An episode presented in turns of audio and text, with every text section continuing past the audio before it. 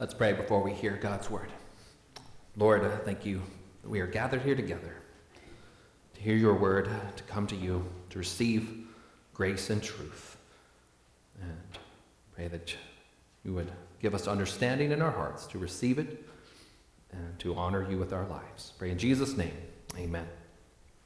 So today we are returning to uh, the Sermon on the Mount after a couple weeks away. We, uh, we had a couple weeks off for Reformation Sunday and Communion Sunday. Now we're back to the Sermon on the Mount. And uh, as we've been going through, we've been pointing out that Jesus is, throughout the Sermon on the Mount, he is he uphold he calls his followers to follow God's law without hypocrisy. And uh, so today we are looking at Jesus' words on divorce. And I come into this topic knowing that there's, there's probably not a family I could speak to that is not affected in some way by this. And also, look, Jesus' words are sharp. and I cannot blunt those words. The best thing we can do is look at them, say, what do they mean? And where does, and then as we say, what do they mean and how do we live by them, where does God's grace and help come in? So that's what we're going to do. So Matthew 5 31 through 32. it was also said, Whoever divorces his wife, let him give her a certificate of divorce. But I say to you that everyone who divorces his wife, except on the ground of sexual immorality, makes her commit adultery. And whoever marries a divorced woman commits adultery. So, as we've said before, Jesus is, was correcting the errors of his day, the, uh, the you have heard it said statements of his day. And in this case, the Pharisees, they took the permission to divorce found in the law of, of Moses and they made it into a freedom to divorce and to remarry at will. And they thought that as long, hey, as long as the divorce is properly legal, no wrong has been done. And our society has similar such errors. We think there's parts of society that think marriage is not a good thing, that marriage enslaves women. There are men who will not marry because they fear losing everything in divorce. Society says that marriage is nothing more than a social arrangement, and so the covenant's not binding, the bond's not real, so it doesn't matter what you do. Or parts of society say, say hey, hey, this is your thing, no one gets to tell you what to do. Or divorce solves everything. Got problems, got struggles, divorce. All of these lies are corrected by God's word. Marriage is more than a social arrangement, uh, just so much beautifully more. And the bond of marriage is, is a real thing that doesn't end with a divorce certificate. And let's look at Jesus' words. He says, If a man divorces his wife, he makes her commit adultery. And this, so this is assuming she remarries. So adultery is more than betrayal, it, it is breaking the marriage bond. And so Jesus is saying that the new union violates the bond of the old. So after the legal divorce, she's being put into a situation where she is committing adultery and the person marrying her commits adultery. That's Jesus' very words. Whoever marries a divorced woman commits adultery. So this says something about the nature of the marital bond. And Jesus, he explains this teaching in Matthew 19, verses 3 through 9. And we'll read it in full here. It says, And Pharisees came up to him and tested him by asking, is it lawful to divorce one's wife for any cause? Pause that, which was one popular school of thought among the Jews that day. Verse 4 Jesus answered, Have you not read that he who created them from the beginning made them male and female, and said, Therefore a man shall leave his father and his mother and hold fast to his wife, and the two shall become one flesh. So they are no longer two, but one flesh. What therefore God has joined together, let not man separate. They said to him, Why then did Moses command one to give a certificate of divorce and to send her away? He said to them, Because of your hardness of heart, Moses allowed you. Notice the change in words there. They said, Oh, Moses commanded us. And Jesus said, No, no, Moses allowed you. Allowed you to divorce your wives, but from the beginning it was not so. And I say to you, whoever divorces his wife except for sexual immorality and marries another commits adultery.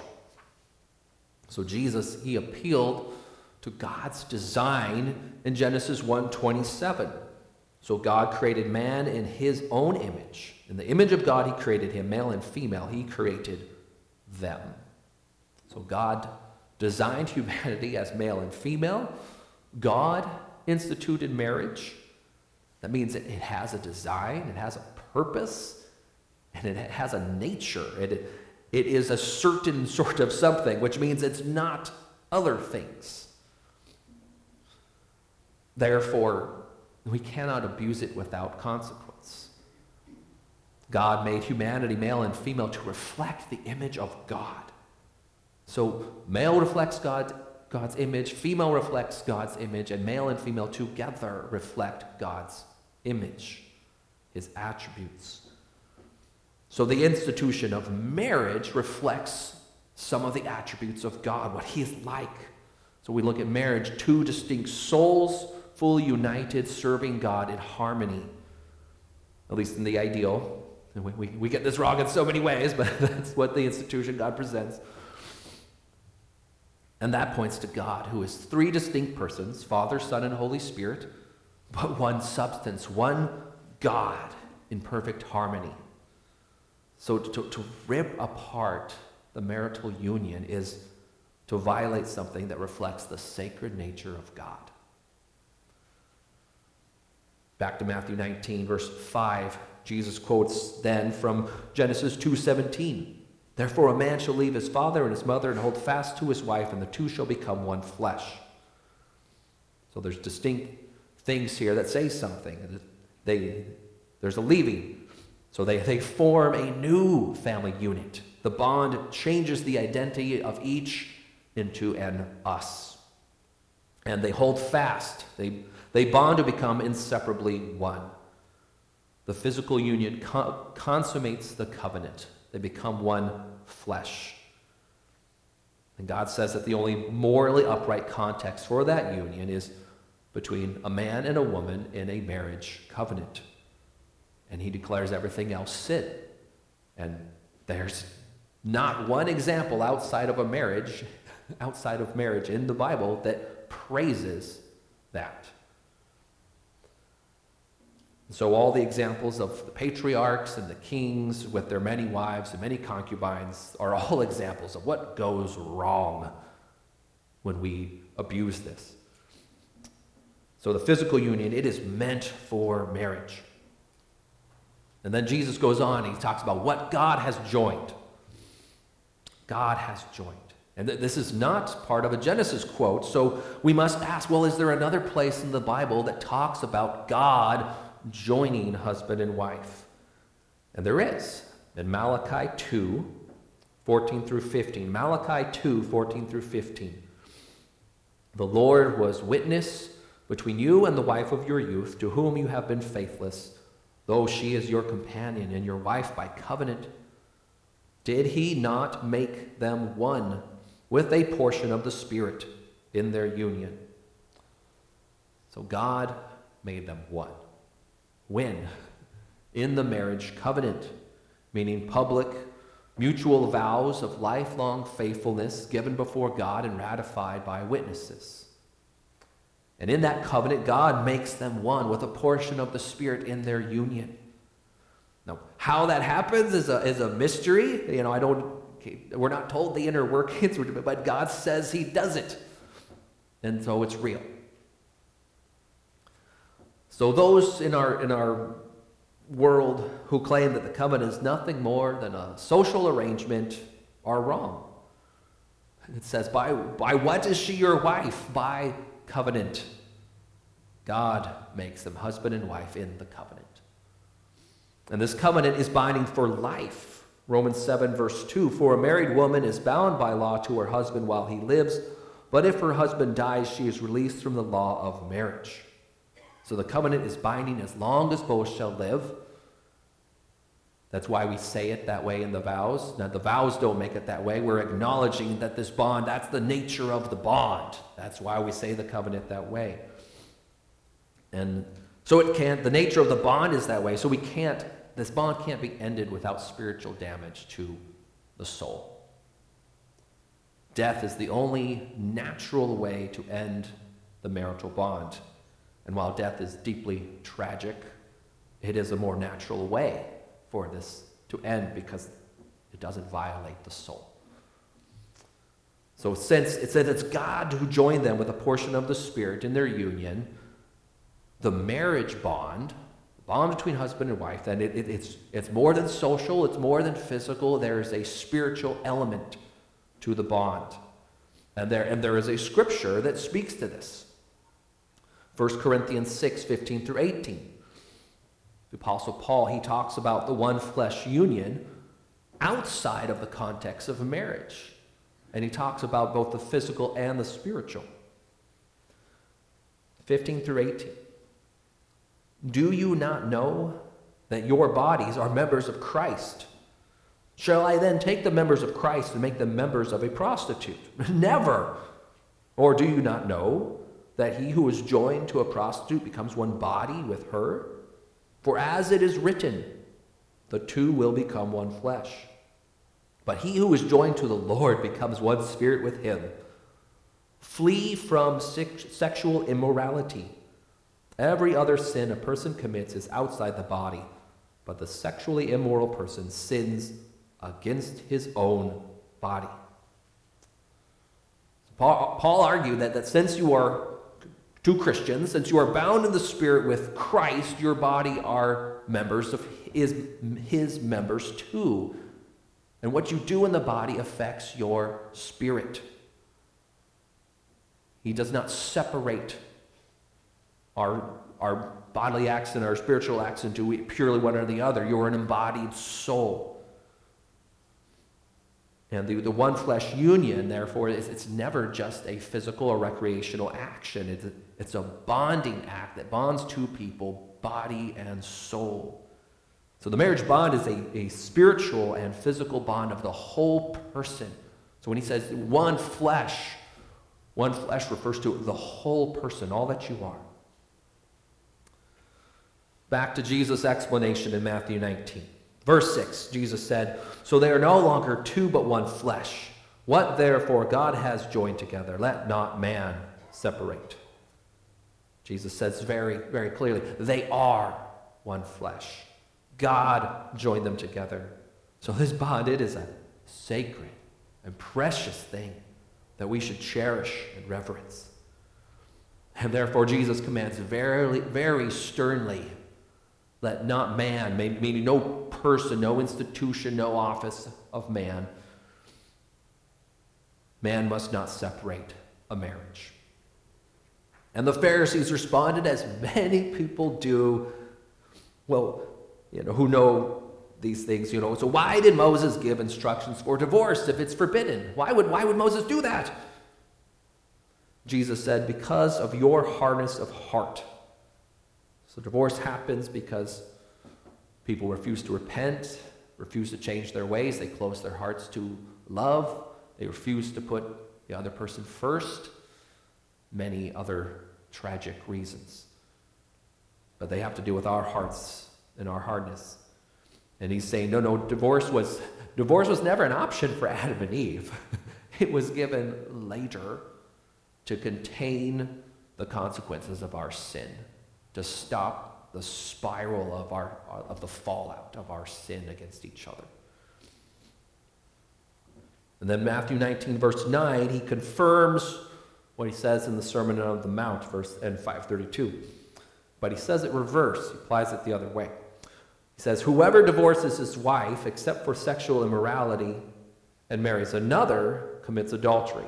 So in 532, he's talking about the wife and her remarrying and the bad situation the husband put her in by forcing her into that situation, by divorcing her, sending her away. Now, in 19, he talks about the husband who has sent the wife away and says, Yeah, you, you too, husband who sent your wife away, you, you, if you remarry, you are committing adultery.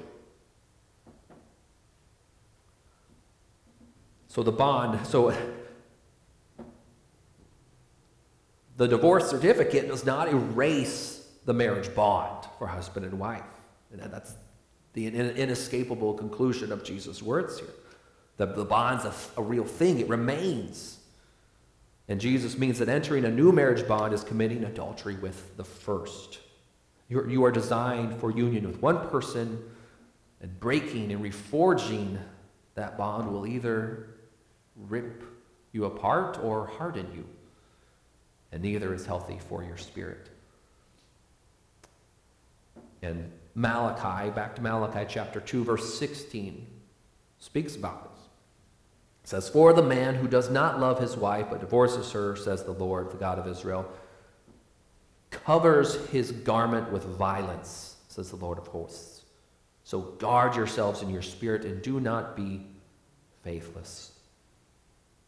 The person who tears apart their marriage bond commits violence to their own soul, and this violence clings to their soul like a garment. Which I know many know this experience. Um, and Deuteronomy 24 1 through 4 uh, is an illustration of how this that this bond is, is, is real and, and, ripped apart and cannot be just there, there's a spiritual bond bond between the persons that once torn apart that that tear remains. Um, I'll read it here. Deuteronomy 24, 1 through 4. When a man takes a wife and marries her, if then she finds no favor in his eye because he has found some indecency in her, and he writes her a certificate of divorce and puts it in her hand and sends her out of his house, and she departs out of his house. And if she goes and becomes another man's wife, and the latter man hates her and writes her a certificate of divorce and puts it in her hand and sends her out of his house, or if the latter man dies, who took her to be his wife, then her former husband, who sent her away, may not take her again to be his wife after she has been defiled, for that is an abomination before the Lord. So even when divorce was permitted for hardness of heart and our sins against each other, it was forbidden for a person on their second or third or whatever divorce to remarry an earlier their earlier spouse. The, the, the new marriage bond so violently tore apart the first marriage bond that is an abomination to restore the former. But this also means that the new marriage covenant is a real bond. Finally, then, what does Jesus mean by the clause, the exception clause, except on the grounds of sexual immorality? Well, he means that if one spouse has already committed adultery, then the other spouse is not forcing them into adultery by divorcing them. The bond has already been violated. So G- Jesus is not prescribing divorce in every case of adultery. He's teaching that if you would truly keep the law, do not commit adultery, then you will not break the marital bond. But if your spouse has already broken the bond, you do not break the commandment by divorcing them. Jesus upholds the sanctity of marriage, of, he upholds the sanctity of marriage without hypocrisy, and he calls us to the same. So, where is the grace of God in this messiness of sin. Well, first, divorce is not the unforgivable sin. Like every other sin, Jesus' death on the cross redeems you. And if you turn to Him as Savior and Lord, you confess your sins and seek His forgiveness, He will remove your sin, He will cleanse you, and He will save you. He will justify you. And as Psalm 23 says, He restores your soul the healer and repairer of your soul is Jesus Christ the Lord. So there, there's no damage to your soul that he cannot heal. He can take all your sins against each other, all the messy brokenness. He can transform your soul. He can redeem your past. For those who feel violated and spoiled, Jesus can make your soul pure. That doesn't mean the, the trauma is erased, that trauma still takes time to heal. But you can fully embrace His word that who and what you are is clean and pure in Jesus. However, forgiveness is not licensed to sin. With forgiveness, Jesus always says, Go and sin no more. So, marital bonds are real bonds. Divorce and adultery cause real spiritual wounds. And just because God can restore does not mean he's going to stop the laws of creation. If you continue to sin, if you continue to sin, you will continue to, to tear apart your soul and others' souls. So, how should we live considering these truths? Respect the marriage covenant because the union is real and it is God who joins husband and wife. Sexual acts are physical and spiritual acts which unite husband and wife. So respect that and wait for that. If you haven't waited, Jesus can forgive that too, and he can lead you, and he will lead you to walk in new obedience. Divorce tears apart something real and should never be considered an option. Every effort should be made to reconcile.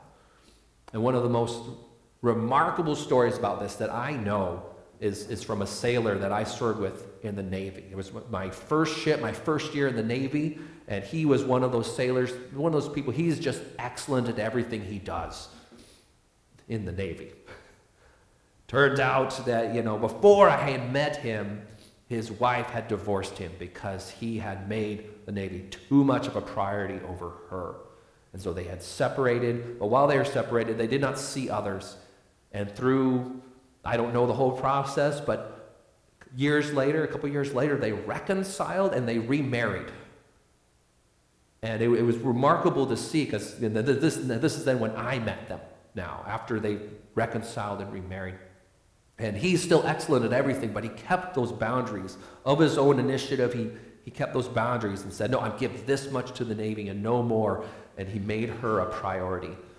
And then she was actually the more remarkable change because she was she became like the biggest like a cheerleader for the navy and for a ship and for the ship. And she was the one who supported the young the other young navy wives and she networked the families together. And she was just so supportive of, it all.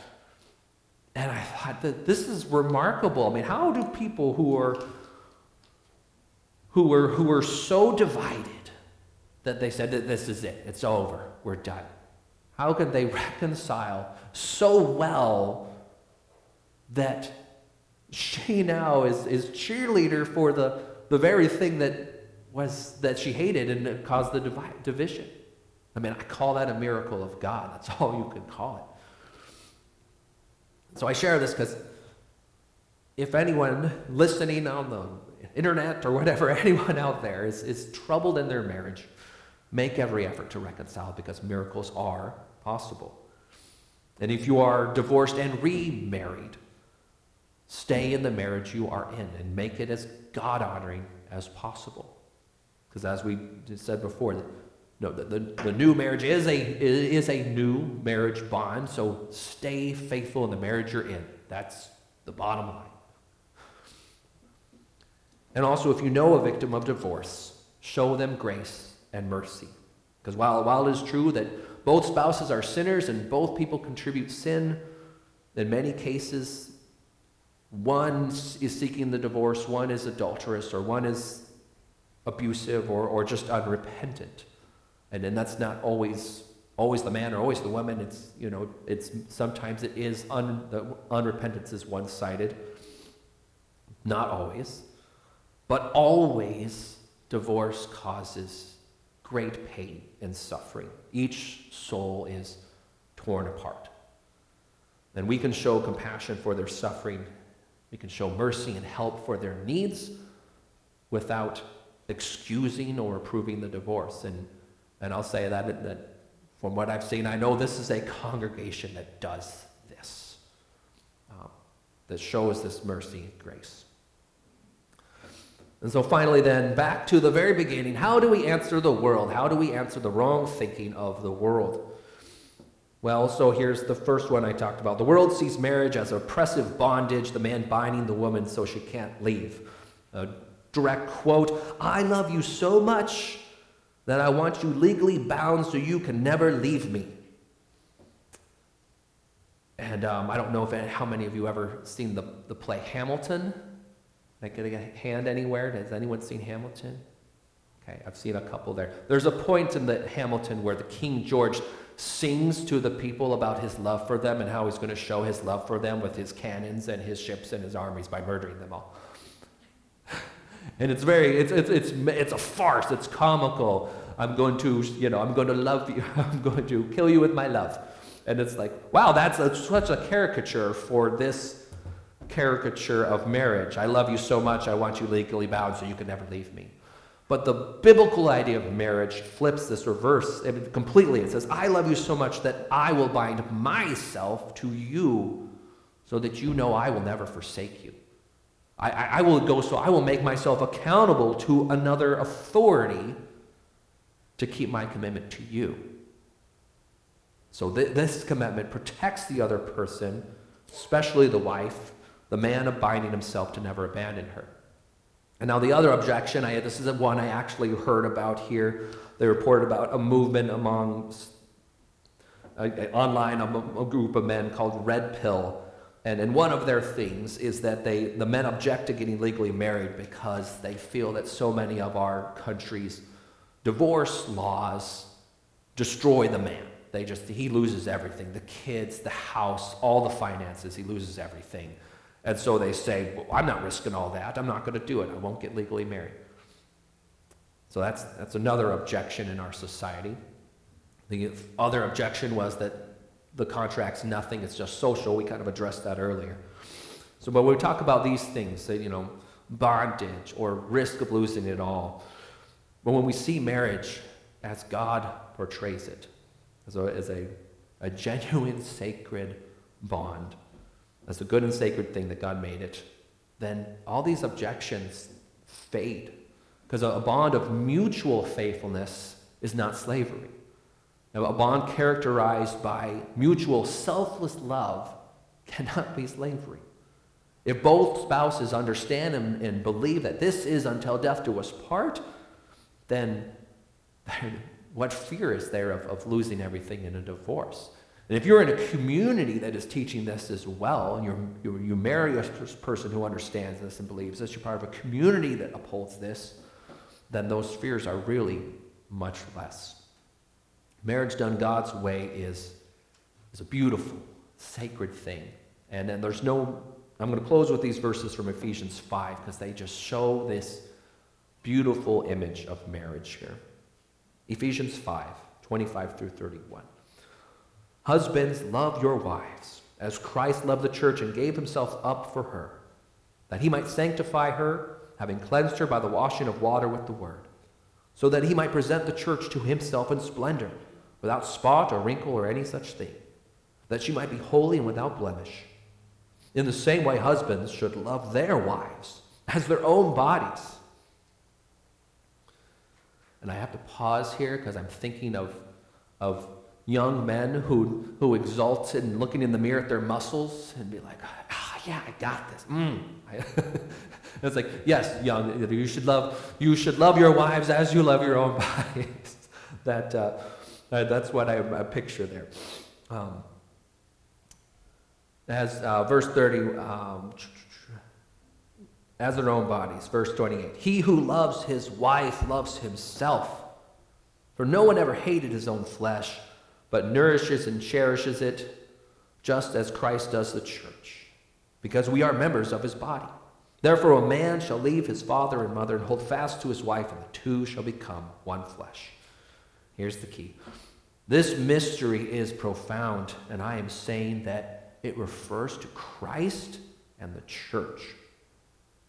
However, let each one of you love his wife as himself, and let the wife see that she respects her husband. So he's not saying Christ and the church is like marriage. He's saying marriage is like Christ and the church.